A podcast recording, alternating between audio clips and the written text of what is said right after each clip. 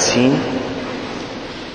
Dzisiejsza nosi tytuł Tarcza wiary, hełm zbawienia i miecz ducha. Jest to kontynuacja poprzednich i poprzedniej, kiedy na tym obrazie uzbrojenia rzymskiego żołnierza przekazanego nam przez świętego Pawła apostoła w liście do, do Efezjan, dokładnie w szóstym rozdziale, święty Paweł ukazał tajemnicę walki duchowej i konieczność posiadania takiego uzbrojenia przez każdego wierzącego.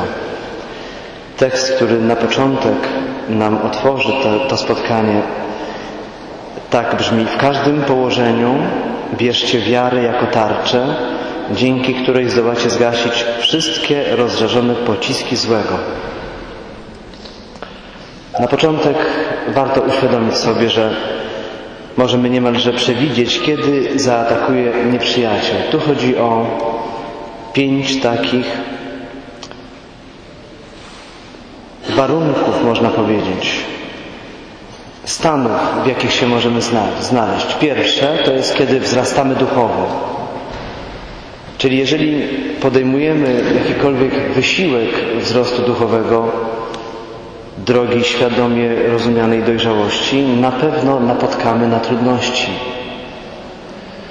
Ponieważ to nam jeszcze dzisiaj wróci, ale powtórzenie może spowodować utwierdzenie tej prawdy, pamiętajmy, że zły duch potrafi bardzo dobrze nas osaczyć, zniechęcić właśnie przez złe, negatywne uczucia, przeróżnego rodzaju stany emocjonalne, które po ludzku możemy sklasyfikować jako zniechęcenie, gniew, smutek itd.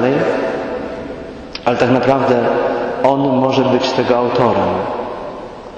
Stąd wracająca nam nieustannie konieczność poznania samego siebie i nieustannego kontaktu z własną psychiką, z własnymi przeżyciami, do których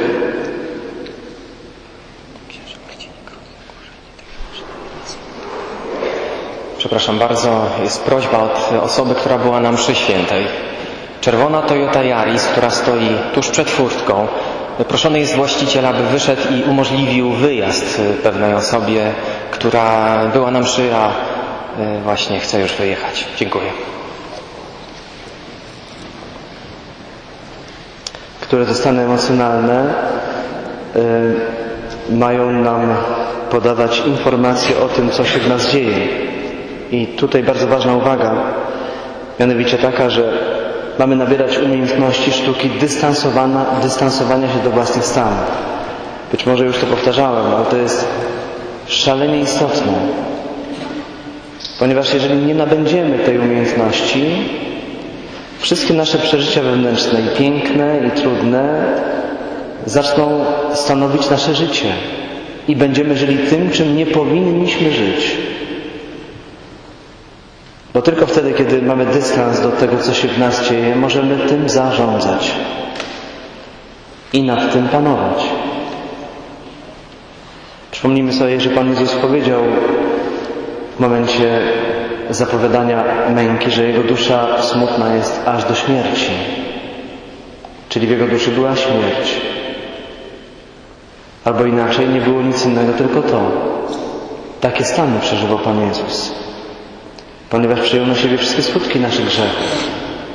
I doskonale wie, co przeżywamy. To jest bardzo istotne. Że nikt, tak jak Jezus, nie wie, co ja przeżywam w swoim życiu. A jednak pomimo takiego stanu, który apogeum osiągnął właśnie w Ogrójcu, Pan wypełnił wolę Ojca do końca. Drugi stan, kiedy wkraczamy na terytorium nieprzyjaciela, na przykład przez ewangelizację. Przypomnijmy sobie dzieje apostolskie, gdy święty Paweł ilekroć wchodził do nowego miasta, by głosić Ewangelię, prawie za każdym razem rodził się sprzeciw.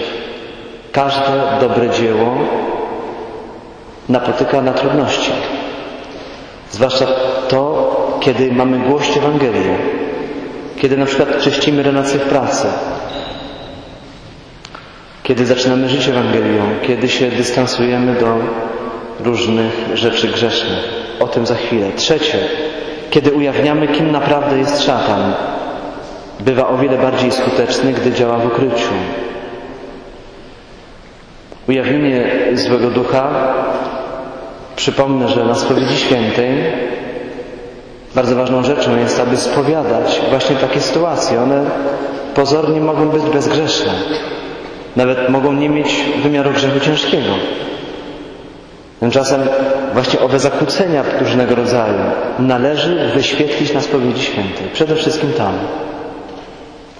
Po czwarte, kiedy okazujemy skruchę i zdecydowanie zrywamy ze światowymi, długotrwałym, długotrwałym przywiązaniem do grzechu, z grzeszną relacją lub grzesznymi wzorami postępowania. Czyli jednym słowem, kiedy odcinamy się od grzechu, może nastąpić bardzo mocny atak wtedy, żeby utrudnić czy wręcz uniemożliwić nam życie prawdziwe, bezgrzeszne.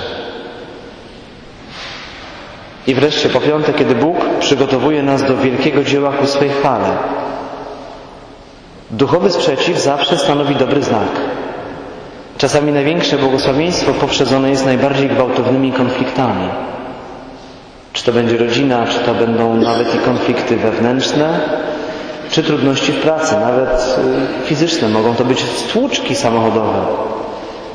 Aby, bo zły duch nam będzie rzucał kłody pod nogi, żeby nas osłabić. My nie wiemy, do jakiego dzieła Pan Bóg nas przygotowuje. Ale jeżeli mamy to przynajmniej w takim wymiarze podstawowym rozeznane, że to, co robimy jest dobre i ta droga, którą podejmujemy jest dobra, to w takim razie nie wolno tracić tego kierunku sprzed swoich oczu. To tytułem wprowadzenia, e, gdy chodzi nieustannie o to, by nas uświadamiać i nam uświadamiać, kiedy możemy zostać zaatakowani i w jaki sposób duch potrafi ten atak przypuścić. Poprzednie elementy uzbrojenia, przypomnę, pas prawdy, pancerz sprawiedliwości i sandały nogi obute w sandały do głoszenia dobrej nowiny, były do obrony, niezbędne do utrzymania zajętej pozycji. Przypomnę, bo to jest istotne, że y, pas prawdy polegał na życiu w całkowitej prawdzie, na odkrywaniu najgłębszych naszych zranień, skutków historii życia, którą nosimy. Stąd wspominałem, że spowiedź generalna, spowiedź całego życia po prostu przez nią koniecznie trzeba przejść. Pancerz sprawiedliwości to pamiętamy, chronił serce człowieka. Wymieniałem po kolei, co się składa na serce, że jest to praktycznie centrum naszej osobowości, nie tylko w wymiarze uczuciowym, ale podejmowaniu decyzji, przestrzeń spotkania z Bogiem, całe nasze ja, które konstytuuje mnie jako człowieka, moją osobowość, przez którą, przypomnę, i tylko przez nią idziemy do spełnienia osobowego, do szczęścia, do świętości rozumianej jako pełny rozwój duchowy, emocjonalny, psychiczny człowieka w relacji do Jezusa. Bez Niego nie ma świętości, absolutnie. Pan mi wymienia osobowość. Pan powoduje, że to, co zasiał ziarnie poprzez całą moją historię życia, ma zakwitnąć jak roślina w ogrodzie rajskim. I tylko taki wejdę do nieba. I ziemię, czas ziemski pielgrzymki tutaj naszej, życia doczesnego jest właśnie po to, Paradoks Ewangelii i wiary polega na tym, że również przy stańce krzyża i cierpienia, czyli po ludzku niespełnionego życia, można dojść do głębokiego, do głębokiej świętości. To jest odsłona krzyża. Bezradność, bezsilność, niespełnienie i cierpienie. Ile takich stanów przeżywamy? To mówiliśmy sobie ostatnio Czyli można powiedzieć, że święty Paweł rysuje elementy osobowości człowieka. I wreszcie owe sandały, czyli buty. Wspominałem o tej konieczności zachowania głębokiej równowagi wewnętrznej, czyli takich stanów, które im doj, doj, w dojrzałości postępujemy, tym te biegunowe nasze zachowania emocjonalne i hossy i besty się zbliżają do siebie, prowadząc do pewnej równowagi wewnętrznej. Młodzi ludzie na początku, kiedy wchodzą w okres dojrzewania, y, charakteryzują się niezwykłą ambiwalencją uczuć, prawda? W bardzo krótkim czasie przechodzą od smutku do jakiejś mega radości. Natomiast całe życie nasze uczuciowe, rozpoznane, uzdrawiane prowadzi do coraz większego bogactwa przeżycia człowieka i do konstruowania, powstawania tak zwanych jakości wiecznych, trwałych, uczuć wyższych. Nie tych takich prostych radości, ale już głębokich radości, o jakich słyszeliśmy ostatnio w czytaniach, kiedy apostołowie cieszyli się, że stali się godni cierpieć dla imienia Jezusa. To jest najwyższy pułap dojrzałości duchowej. Już więcej nie ma. Ale trzeba mieć taką drogę przejść i przez własne y, zranienia i ich wyjście z nich, żeby dojść do czegoś takiego. Kolejne elementy uzbrojenia, które stanowią temat dzisiejszej prelekcji, mają znaczenie ofensywne, czyli służą już do walki. Jeszcze wspomnę przy tych sandałach i przy głoszeniu dobrej nowiny, że yy, coraz bardziej człowiek na, nasiąkając Bożym Słowem, Ewangelią, jej mądrością, coraz bardziej staje się świadkiem najpierw dla samego siebie, działania Jezusa we mnie, a w konsekwencji to dosyć proste i świadkiem dla ludzi. Ponieważ widząc Jego działanie we mnie, staje się świadkiem dla ludzi. Stąd mogą niekiedy pytać, skąd to ma, masz. Jak to się, jakim cudem do, doszłaś, czy doszedłeś do, do takiej wolności?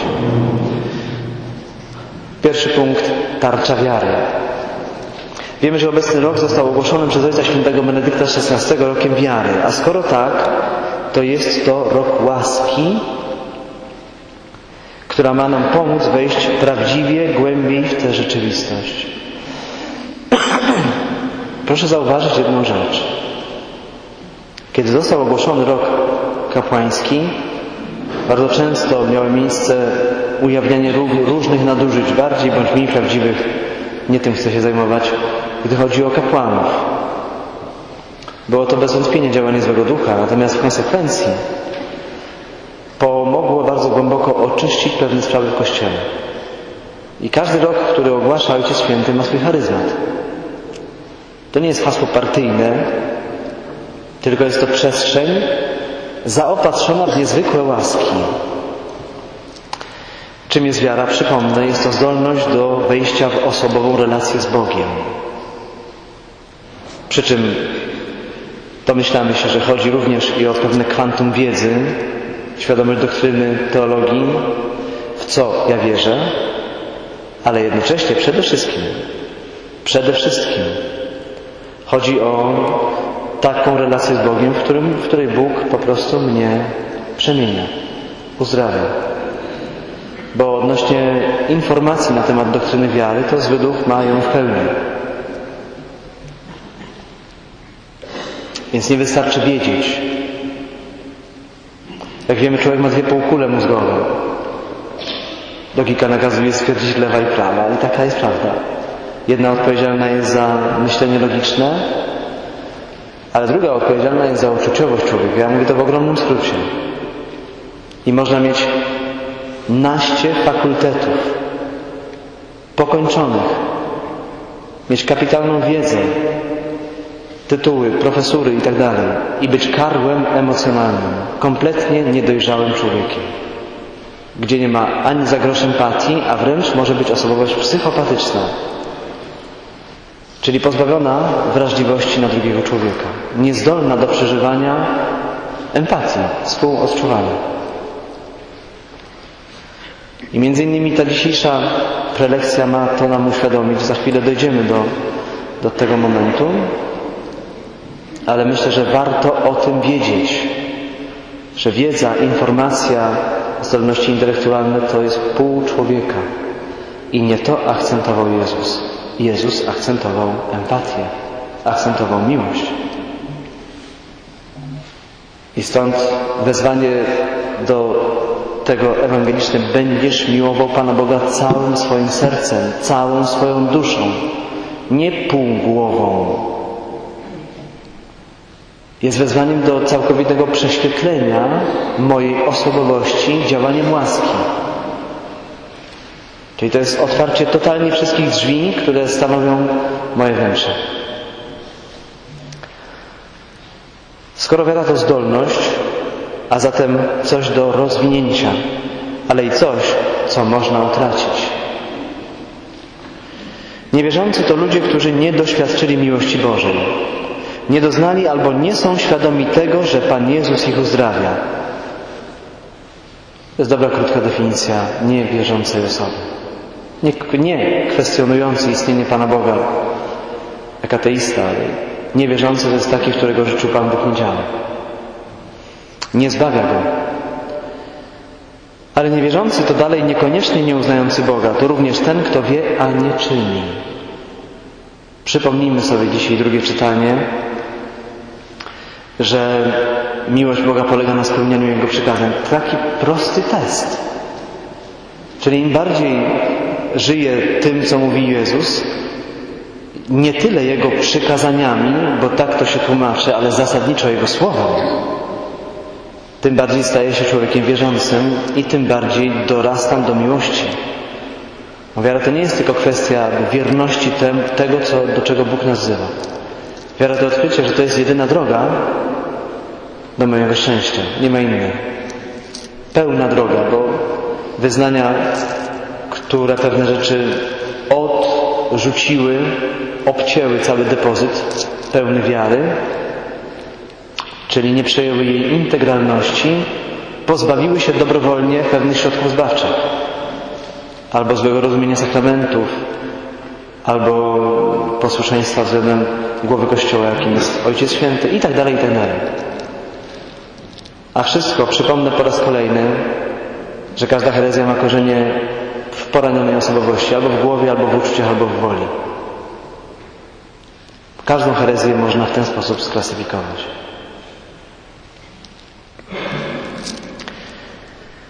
Chwila takiej małej przerwy, ale myślę, że też karmiącej nas. Ojciec święty Benedykt XVI zalecił podczas tego roku lekturę katechez arcybiskupa Fultona Shina. W internecie jest strona, do której można się odwołać i są tam jego krótkie katechezy. To jest dzisiaj kandydat na ołtarze, a gromadził swoimi krótkimi świadectwami rzesze ludzi przy radioodbiornikach. I teraz mała taka próbka tego, jak mówił arcybiskup Fulton Sheen. Jak bardzo można karmić się tym, co on mówił. Oto świadectwo, które zatytułował Wziął na siebie nasze grzechy. Kilka lat temu dostałem list od młodej dziewczyny, która napisała mi, że w wieku 18 lat poszła na swą pierwszą potańcówkę w towarzystwie swojego kuzyna. Po potańcówce kuzyn odprowadził ją pod bramę jej domu. Dom znajdował się w pewnej odległości od bramy i w drodze do niego została ona zaatakowana przez nieznajomego. Jakiś czas później odkryła, że jest brzemienna. Jedynymi osobami, które uwierzyły w jej wersję wydarzeń, byli jej matka oraz jej spowiednik. Sąsiadki mówiły natomiast, och, jakie to straszne, że ta biedna kobieta ma tak złą córkę. Niektóre koleżanki z chóru nie pozwalały jej śpiewać, gdyż uważały ją za zepsutą grzesznicę. Dziewczyna ta opisała mi wszystkie te odręki, pytając mnie, dlaczego? Jaka jest odpowiedź? Odpisałem jej. Moje drogie dziewczę, wszystkie te cierpienia spadły na ciebie, gdyż dźwigasz grzech jednego człowieka. Gdybyś dźwigała grzechy dziesięciu ludzi, prawdopodobnie cierpienie Twoje byłoby dziesięciokrotnie większe. Gdybyś wzięła natomiast na siebie grzechy stu ludzi, Twoje cierpienie również wzrosłoby o stokroć. Gdybyś wreszcie dźwigała grzechy całego człowieka, całego świata, oblałby Cię krwawy pot. Tam właśnie jest Twój i mój grzech. W krwawym pocie na wzgórzu Golgoty tej ludzkiej postaci, która kochała nas tak bardzo, że nazywamy ją Najświętszym Sercem. Takie świadectwa to wystarczają za homilię, ale właśnie tak mówił i pisał arcybiskup Fulton Sheen. Warto tym tropem pójść, bo to są perełki, które można znaleźć właśnie na tej stronie. To się też i zgadza bardzo z dzisiejszym czytaniem na temat Pana Jezusa, który jest naszym rzecznikiem i wyzwala nas od grzechu. Wracamy do owej tarczy wiary. Najpierw wyjaśnienie owej metafory. W czasach, kiedy święty Paweł pisał do Efezjan, istniały dwa rodzaje tarcz. Pierwsza była nieduża, okrągła, trzymało się ją w ręku, ale to nie o niej wspomina święty Paweł. Tarcza przywołana w tym fragmencie była wysoka na 120 cm, a szeroka na 80. Po bokach miała haki do łączenia z innymi tarczami w jedną linię, dzięki czemu cały szereg żołnierzy mógł posuwać się naprzód, nie wystawiając się na nadlatujące strzały. Właśnie one były jedną z najniebezpieczniejszych rodzajów broni w tamtych czasach używanych. Były one zakończone pakułami nasyconymi smołą, które zapalano przed wystrzeleniem. Duża tarcza składała się z dwóch sklejonych ze sobą płatów drewna. Kiedy strzała trafiała w tarczę, wbijała się drewno, gasząc w ten sposób ogień. Taką właśnie rolę może odegrać wiara, odgrywać, chroniąc przed strzałami pokus. I według świętego Pawła wiara to całkowita ufność Chrystusowi. Kiedy chodzimy z Nim, jesteśmy zabezpieczeni przed pokusami. A precyzyjniej jeszcze, wiara to nasze zaufanie Bogu, Jego obietnicom, mocy i całemu programowi dotyczącemu naszego życia. Nasze, naszego życia. Przypomnę raz jeszcze, to zaufanie Bogu, Jego obietnicom, mocy i programowi dotyczącemu naszego życia. Ona jest zakorzeniona w obiektywnej rzeczywistości dobrej nowiny oraz w naszej nowej relacji do Boga, określanej przez świętego Pawła jako usprawiedliwienie, które prowadzić ma do zbawienia przez wiarę i praktycznego, nieustannego zawierzenia Jezusowi, który odnosi zwycięstwo nad grzechem i wszelkim złem. Widać z tego, że osoba Jezusa jest pewną rzeczywistością, w relacji do której, w której i z którą dokonuje się moje zbawienie. To jest nieustannie nam przypominane. Pamiętamy, że w dziejach apostolskich to jest dosyć znany tekst. Wspomnienie, że pamięć mnie nie myli, jedenasty rozdział mówi się o tym, że w Antiochii po raz pierwszy nazwano uczniów chrześcijanami. To nie jest precyzyjne tłumaczenie. Tam jest chrystianoi, czyli chrystusowymi, czyli ci ludzie przejawiali się, przejawiali swoje bycie, swoje życie w różnych odsłonach osobowości samego Jezusa. Po ich zachowaniu, po ich sposobie mówienia, decydowania, zachowania się, odnoszenia się do ludzi poznawano, że Jezus w nich działa. I stąd takich nazwano. I to jest ta druga odsłona wiary, oprócz nazwijmy te, tej ilości doktryny, wiedzy, która prowadzi praktycznie do działania Pana Jezusa we mnie. I wiemy, że do tego mamy nieustannie dorastać. To już przy poprzednich konferencjach w różnych odsłonach mówiłem na temat tego, w jaki sposób od, od, odsłaniamy się, pozwalamy Jezusowi siebie uzdrawiać, zbawiać. Celem tej wiary jest, uwaga, jak mówi święty Paweł, ugasić wszystkie rozżarzone pociski złego. To są bardzo konkretne rzeczy.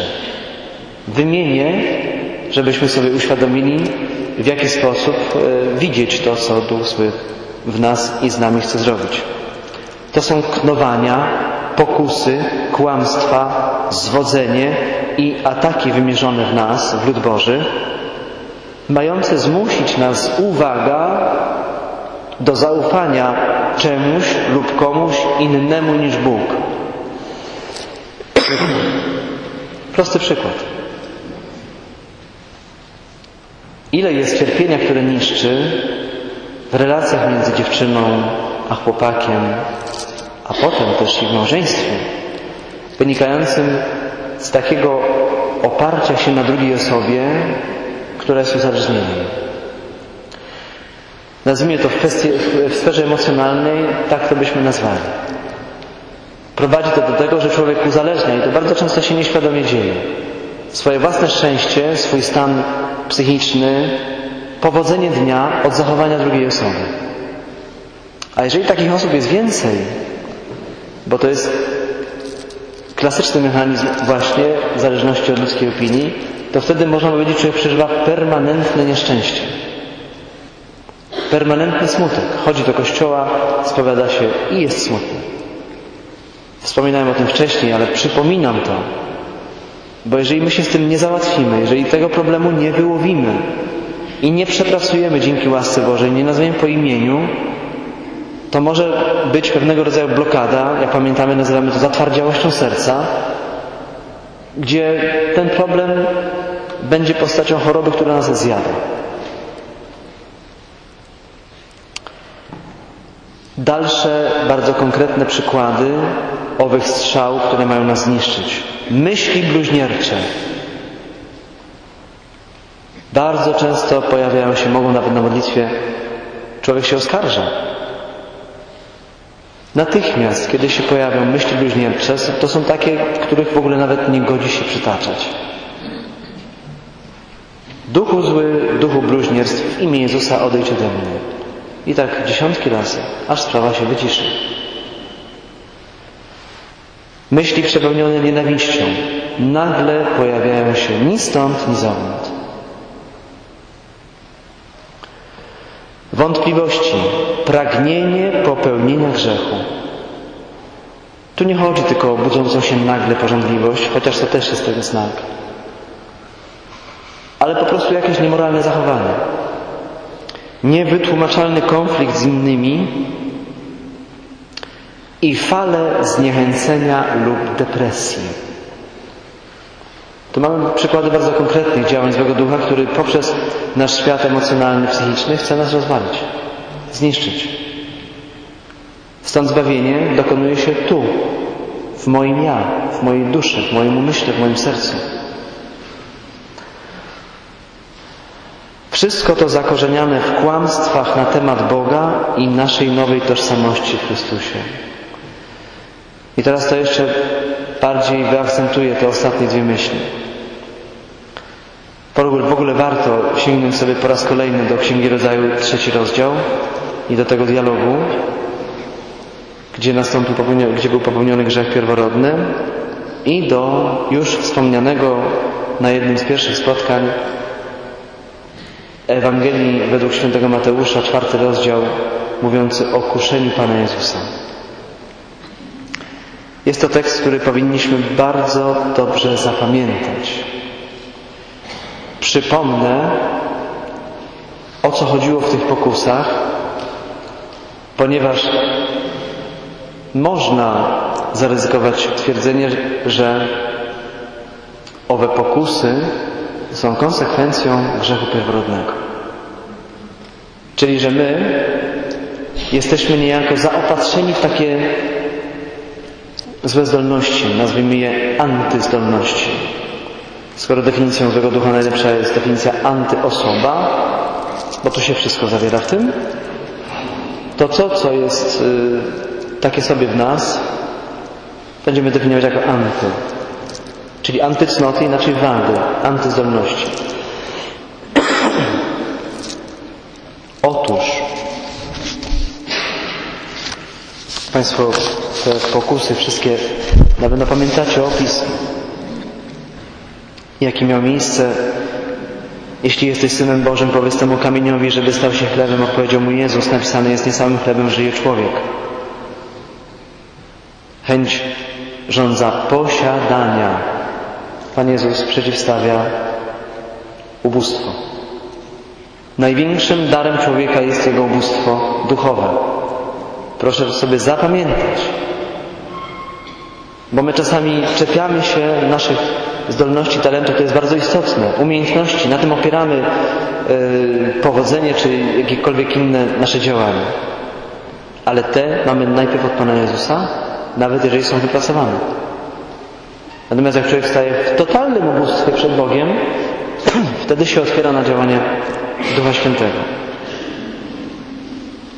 Druga pokusa, Tobie dam potęgę i wspaniałość tego wszystkiego, ukazał wszystkie królestwa świata, co też jest kłamstwem, bo mnie są poddane i mogę je odstąpić komu chcę, jeśli więc upadniesz i oddasz mi pokłon, wszystko będzie Twoje. Jezus mu odrzekł, napisane jest Panu Bogu swemu będziesz oddawał pokłon, Jemu samemu służyć będziesz. Chęć rządza panowania. Jak to jest obecne w relacjach, to naprawdę się w głowie nie mieści. Ile jest dominacji, nawet w małżeństwach, która jest nieświadomie, bardzo często, na skutek nieprzepracowanego lęku podtrzymywana w drugiej stronie. I po latach odkrywa się praktycznie tragizm takiej relacji, która w zasadzie jest antyrelacją, bo tej relacji nie ma. Co Pan Jezus przeciwstawia owemu panowaniu? Służenie. Syn człowieczy nie przyszedł na ziemię, żeby mu służyć, ale żeby, żeby samy, żeby mu służono, ale żeby służyć. Ale żeby służyć, trzeba siebie w pełni posiadać, bo służyć to oddać siebie innym. I w tych naszych spotkaniach odkrywamy te wszystkie nieposiadania, albo inaczej, głody, które nami rządzą. Tajemnicze moce, które wpływają na to, że jestem sterowany od wewnątrz. Głodami, pragnieniami, pożądaniami, zranieniami, lękami itd. Tak Dopóki człowiek się tego nie wyzbędzie, nie będzie nigdy wolny. I wszystkie okoliczności, które spotykamy na co dzień, aktywizują, ujawniają, odsłaniają to, co w nas jest chore, ale też i piękne. Mówię o tych chorobach, bo to jest naprawdę na razie ważniejsze. Zanim będziemy mówić kiedykolwiek o tych pięknych rzeczach, o których już mówimy sobie, to warto wszystko najpierw wyczyścić. I trzecie, jeśli jesteś Synem Bożym, rzuć się w dół. Jest bowiem napisane, aniołom swoim rozkaże o Tobie, żeby Cię strzegli i na rękach nosić Cię będą, byś przypadkiem nie uraził swojej nogi o kamień. Lecz Jezus odrzekł, powiedziano, nie będziesz wystawiał na próbę Pana Boga swego. Tu chodzi o niezależność za wszelką cenę, czyli samowystarczalność. Po tej linii między innymi idzie zranienie, któremu na imię perfekcjonizm. Że ja muszę być tak doskonały, żeby się nikt mnie nie przyczepił. Albo muszę panować nad wszystkim. Proszę zauważyć, jak to wszystko wiąże się w całość. I cóż owej samowystarczalności Pan Jezus przeciwstawia? Jedynym Panem jest Bóg. Jedynym Panem jest Bóg. To jest w ogóle dosyć trudna pokusa do interpretacji. Owo wystawienie Pana Boga na próbę. Ale to, co może tutaj podpowiem, to jest jakby narzucanie Panu Bogu pewnej rzeczywistości. Czyli ja oczekuję od Pana Boga, że będzie tak, jak ja chcę. To jest wystawianie Pana Boga na próbę. Jeżeli takie myśli zaobserwujemy, warto sobie to bardzo mocno uświadomić, warto się z tego uspowiadać. Ponieważ to, jak zacznie się rozwijać, to przybiera różne postaci, różne formy i może naprawdę bardzo niezwykle mocno zatruć relacje z Bogiem, a w konsekwencji stoi na przeszkodzie owego pełnego zaufania do Pana Boga. A jesteśmy w czasie po y, drugiej niedzieli miłosierdzia, kiedy powraca nam tajemnica miłosierdzia, a w konsekwencji siostra Faustyna i dzienniczek, gdzie jednej rzeczywistości Pan Bóg nas uczy zaufać bezgranicznie Jezusowi. Najbardziej ranią grzechy Pana Jezusa grzechy nieufności. I rzadko z którą rzeczywistością mamy tyle problemów, jak z zaufaniem do Pana Boga. Ale pamiętajmy, że zaufanie do Pana Boga jest konsekwencją całego procesu uzdrowienia, jaki w nas jest. Przy czym uwaga na niebezpieczeństwo, że ja zakładam, że dopiero po pewnym czasie będę ufał. Ja już mam ufać. Ja mając świadomość tego, kim jestem, jak jestem słaby czy słaba, poraniona czy poraniony, ja z tym wszystkim idę do Jezusa i zostawiam u Jego stóp. I już ufam. Teraz.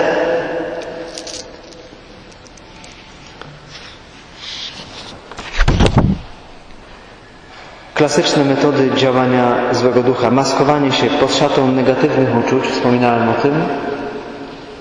Więc warto te wszystkie uczucia poznać. Ich jest sporo. Podawanie wątpliwość tajemnicy Boga, Bożej opatrzności, nieskończonego miłosierdzia, prawdy Jego słowa. Jeżeli zakwestionuję, że to, co się w moim życiu dzieje, nie dzieje się nic bez woli Pana Boga, to przegrywam.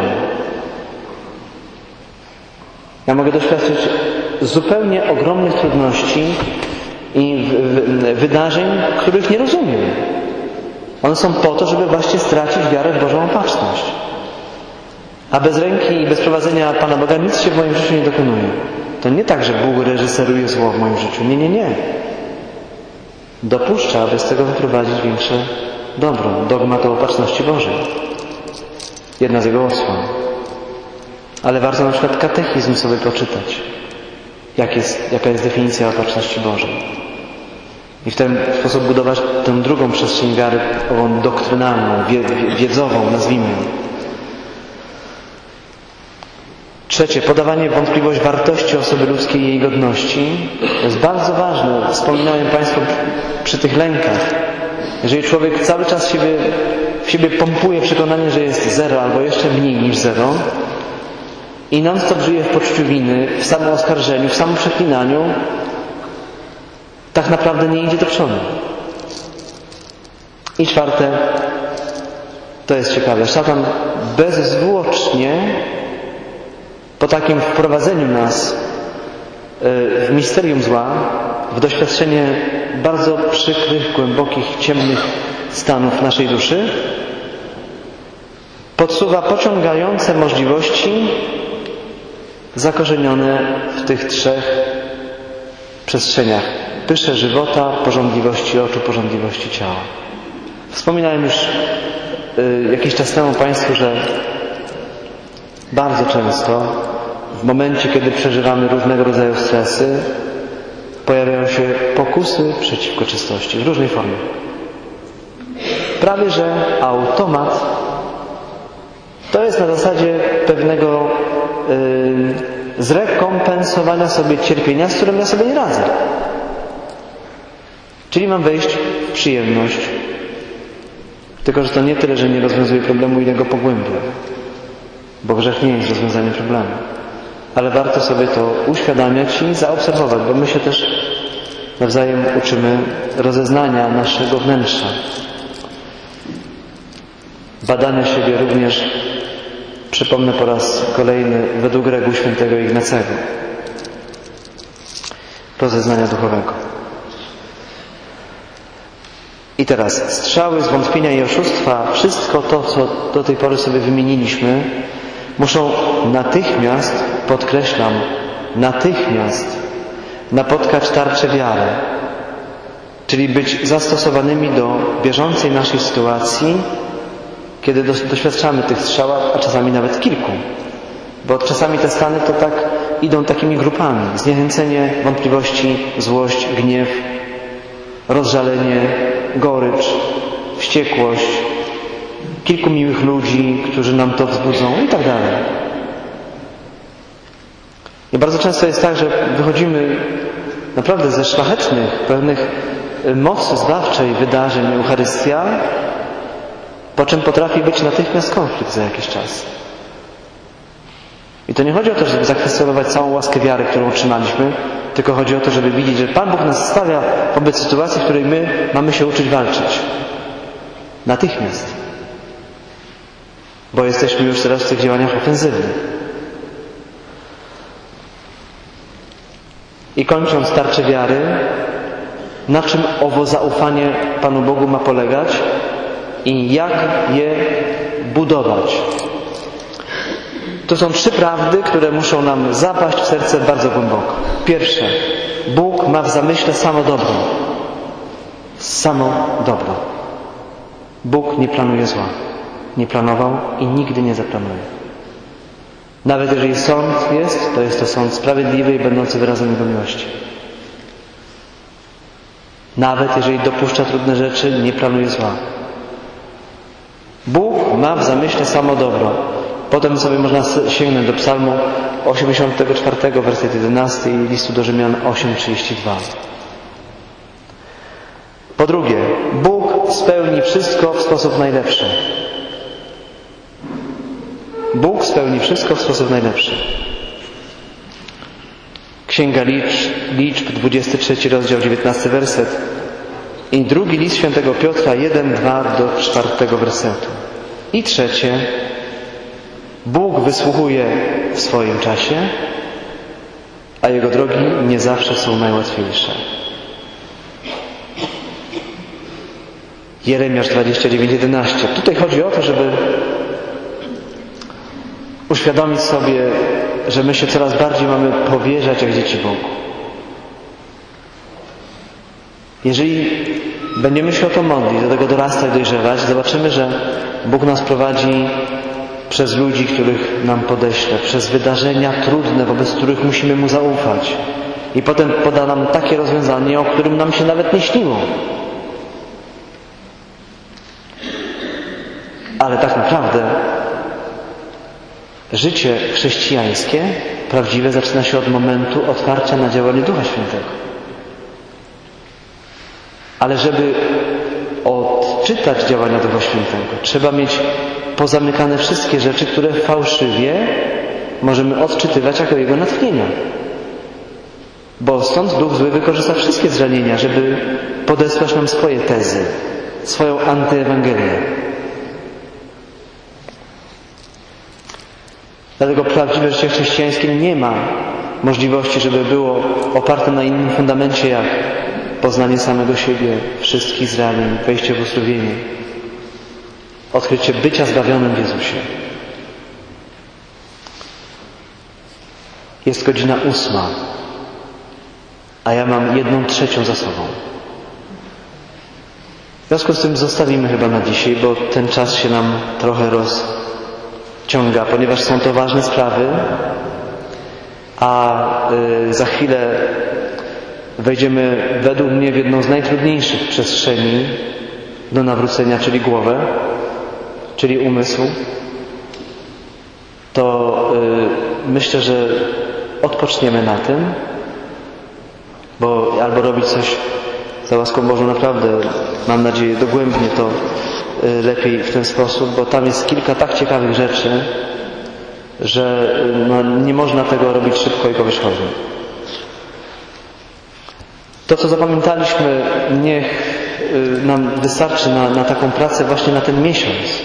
Sięgnijmy do tych tekstów, przypomnijmy sobie te strzały po to, żeby na bieżąco, od teraz, za łaską Bożą i y, na skutek tych treści naprawdę wzrastać duchowo, czyli dojrzewać jako ludzie.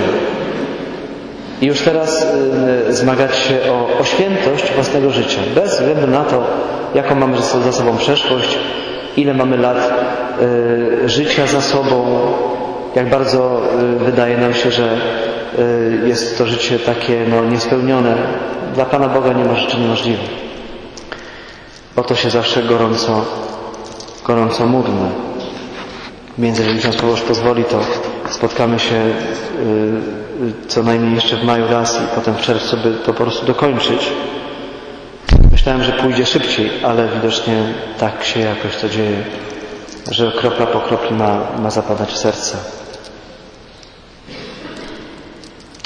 Dobrze, to dziękuję Państwu bardzo za uwagę, ale naprawdę chyba to byłaby dobra decyzja, bo, bo tak sądzę.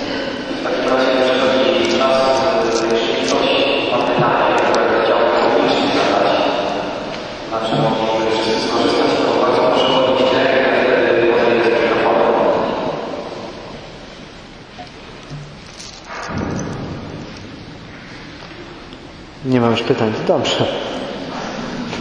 Nie to, że wyczerpałem temat, bo, bo wierzę, to, to jest cały oczywiście wykład na ten temat, ale to, to, to naprawdę nie o to chodzi. Chodzi o to, żeby punktowo poszerzać nurtować. Dobrze, proszę Państwa.